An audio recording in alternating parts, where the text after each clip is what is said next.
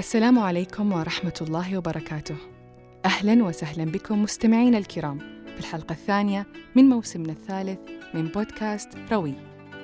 نذكركم أننا في بودكاست روي نهدف لإزالة الغبار عن وعي المجتمع لنحقق الازدهار، ونحاول جهدنا أن نحقق هدفنا في موسمنا الثالث على التوالي. أنتم تستمعون لهذه الحلقة عن طريق الآيتونز، ساوند كلاود ويوتيوب أيضاً. الفن غالباً ما يعبر عن مرحلة، عن فكرة أو عن قضية. كلما تطور علم الإنسان تطور فنه.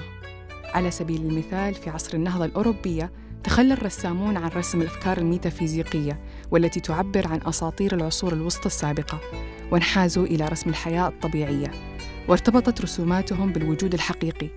كما أن وصولهم لعلم الرياضيات المتقدمة واكتشافهم للمنظور الهندسي آنذاك ساعدهم في تطبيق منظوراً خطياً يفترض نقطة موحدة للرؤية، فيمنح الصور إحساساً بالحركة في فراغ اللوحة. وهذا أثر العلم في الفن، بالإضافة إلى النواحي الاجتماعية الأخرى التي أحدثت تغييراً في الرسم والشعر والفلسفة في عصر النهضة. لذا فالفن دائماً ما يعكس هوية المجتمع، قضاياه واهتماماته. كلما انحاز المجتمع للماديات كلما عبر عنها بفنه، وأصبح الفن أيضاً مادي يحاكي فكر المجتمع. ولكن كيف تحول الفن من نتيجة التغيير للعوامل الخارجية للفنان إلى أسلوب علاج للفنان بحد ذاته؟ هل من الممكن أن يكون الفن علاجاً للإنسان وأن يقيه من الإصابة من الأمراض النفسية؟ كونوا معنا، أعيرون انتباهكم واسمعوا واستمتعوا. يقول الطبيب النفسي فريدز بيرلز أن أصح شكلاً من أشكال الإسقاط النفسي هو الفن. ويقول الرسام الشهير بيكاسو: الفن وسيلة لغسل الروح من تراب الحياة اليومية.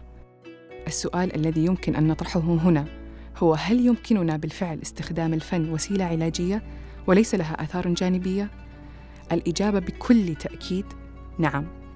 كما ذكرنا في مقدمتنا، فإنه من البدء استخدم الإنسان الفن والإبداع للتعبير عن ذاته ورغباته ومتطلباته.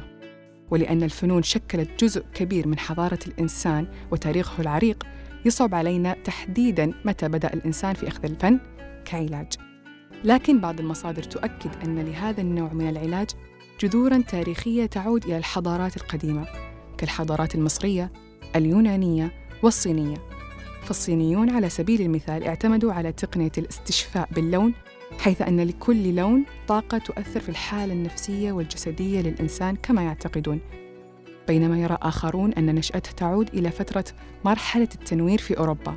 على الرغم من استخدام هذه التقنية العلاجية منذ فترة طويلة، فإنها لم تأخذ الشكل المنهجي وتصبح علماً متخصصاً قائماً على الأبحاث والدراسات حتى منتصف العشرينيات من القرن الماضي، حيث سعى إلى تطبيقها عدد من الأطباء النفسيين مثل سيجمند فرويد كوسيلة علاجية مؤثرة لفهم الصراعات النفسية وتحليلها.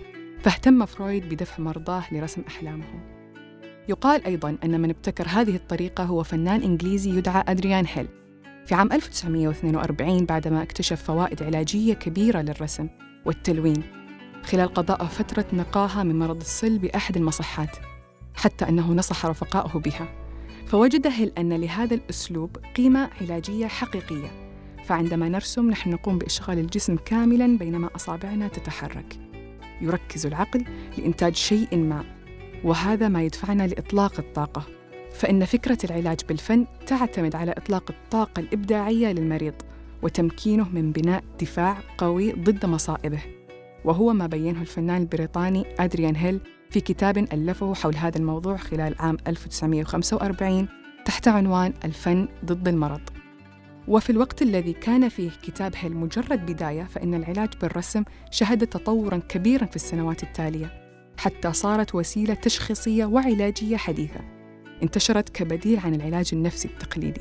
تعتمد الفكرة الرئيسية للعلاج بالفن على اتباع نمط الرسم والتلوين لإخراج الطاقات السلبية الكامنة داخل المريض وإعادة شحنه عقلياً بطاقة إيجابية، ومن ثم تحسين حالته البدنية والعقلية والعاطفية، باعتبار أن ممارسة نشاط إبداعي يشبع النفس ويساعد المريض على التعافي تدريجياً. نحن كبشر نعبر عن حياتنا ومشاكلنا من خلال قصة أو شخصية في رواية ما ربما رسمة أيضاً. نخاف أن نتكلم عن أنفسنا فنتعرى أمام السامع، لذا نفضل الشرح عن غائب بينما نقصد ذواتنا. لهذا يرى الأخصائيون أن العلاج بالفن يخفف من حدة الإحراج لدى المرضى، فيختار المريض أن يتحدث عن الرسمة على سبيل المثال وكأنها قصة أخرى لا تعنيه، بينما رسمها هو وخرجت هي من عقله اللاواعي الذي يحمل في طياته جميع ذكراه. لذا فإن المعالج بالفن يستطيع أن يتواصل مع اللاوعي الإنساني عن طريق رسومات للمريض تنبع من اللاشعور لديه، لذلك لا يحتاج للحديث معه أثناء الجلسة العلاجية، لأنه قد يكون غير قادر على تحديد المشكلة أو لا يستطيع حتى أن يفسر مشاعره لغوياً. لذا فإن جوهر هذا العلاج هو القدرة على استنباط ومعرفة معاناة المريض عن طريق رسوماته. يعالج الفن الكثير من الأمراض النفسية، وهو فعال بنسبة سبعين بالمئة. يعالج الفن حالات الاضطرابات النفسية وحالات الاكتئاب الخفيفة والمتوسطة، كما يعالج القلق ويساعد في إدارة الغضب، الوسواس القهري وصعوبة التعبير لدى الأطفال والمشكلات السلوكية، وهذه على سبيل المثال للحصر. يقول الدكتور شيردان لينيل، مدير دورة ماجستير العلاج عن طريق الفن في جامعة وسترن سيدني الأسترالية، أن الإبداع غالباً ما يساعد الشخص على التعبير عن أجزاء من نفسه مخفية، حيث يمكن أن يكون التعبير من خلال الفن شفاءً بحد ذاته، وقد يكون أيضاً نقطة انطلاق، لأن الشخص قادر على فهم نفسه والتعبير عن قصته للآخرين. وجد الصوفيون في الفن الصوفي طريقة للتعبير عن حبهم للخالق وتقربهم له. غضب الثوري على المستعمر فاستخدم أهازيج ثورية تعبيراً للتفريغ عن غضبه. فكرة الرسام في القرون الوسطى اختلفت تماماً بعد أن تأثر بالعلم الحديث في عصر النهضة. أنت أيضاً لديك فن وفكرة في ذاكرتك، أطلقها وعبر عنها بفنك. حاول لمرة أن لا تصمت وأن لا تتحدث إن استصعبت الأمر، ولكن أطلق ما بداخلك، عبر عنه. هذه رحلتك أنت في اختيار طريقة العلاج والتعبير. شكراً لكم مستمعين الكرام، كانت هذه حلقتنا عن العلاج بالفن. حاولنا فيها أن لا نطيل وأن لا نوجز أيضاً، ولكننا لم ننتهي هنا. شاركونا طرقكم في التعبير والعلاج والتفريغ عما بداخلكم باستخدام هاشتاغ بودكاست روي، واكتبوا في تعليقاتكم لنا، سنقرأها باهتمام بالغ. للتذكير، هذا البودكاست تطوعي بحت يعتمد على دعمكم له. لا تنسوا مشاركة الحلقة إن أعجبتكم وضغط زر الإعجاب. نراكم في الحلقة القادمة.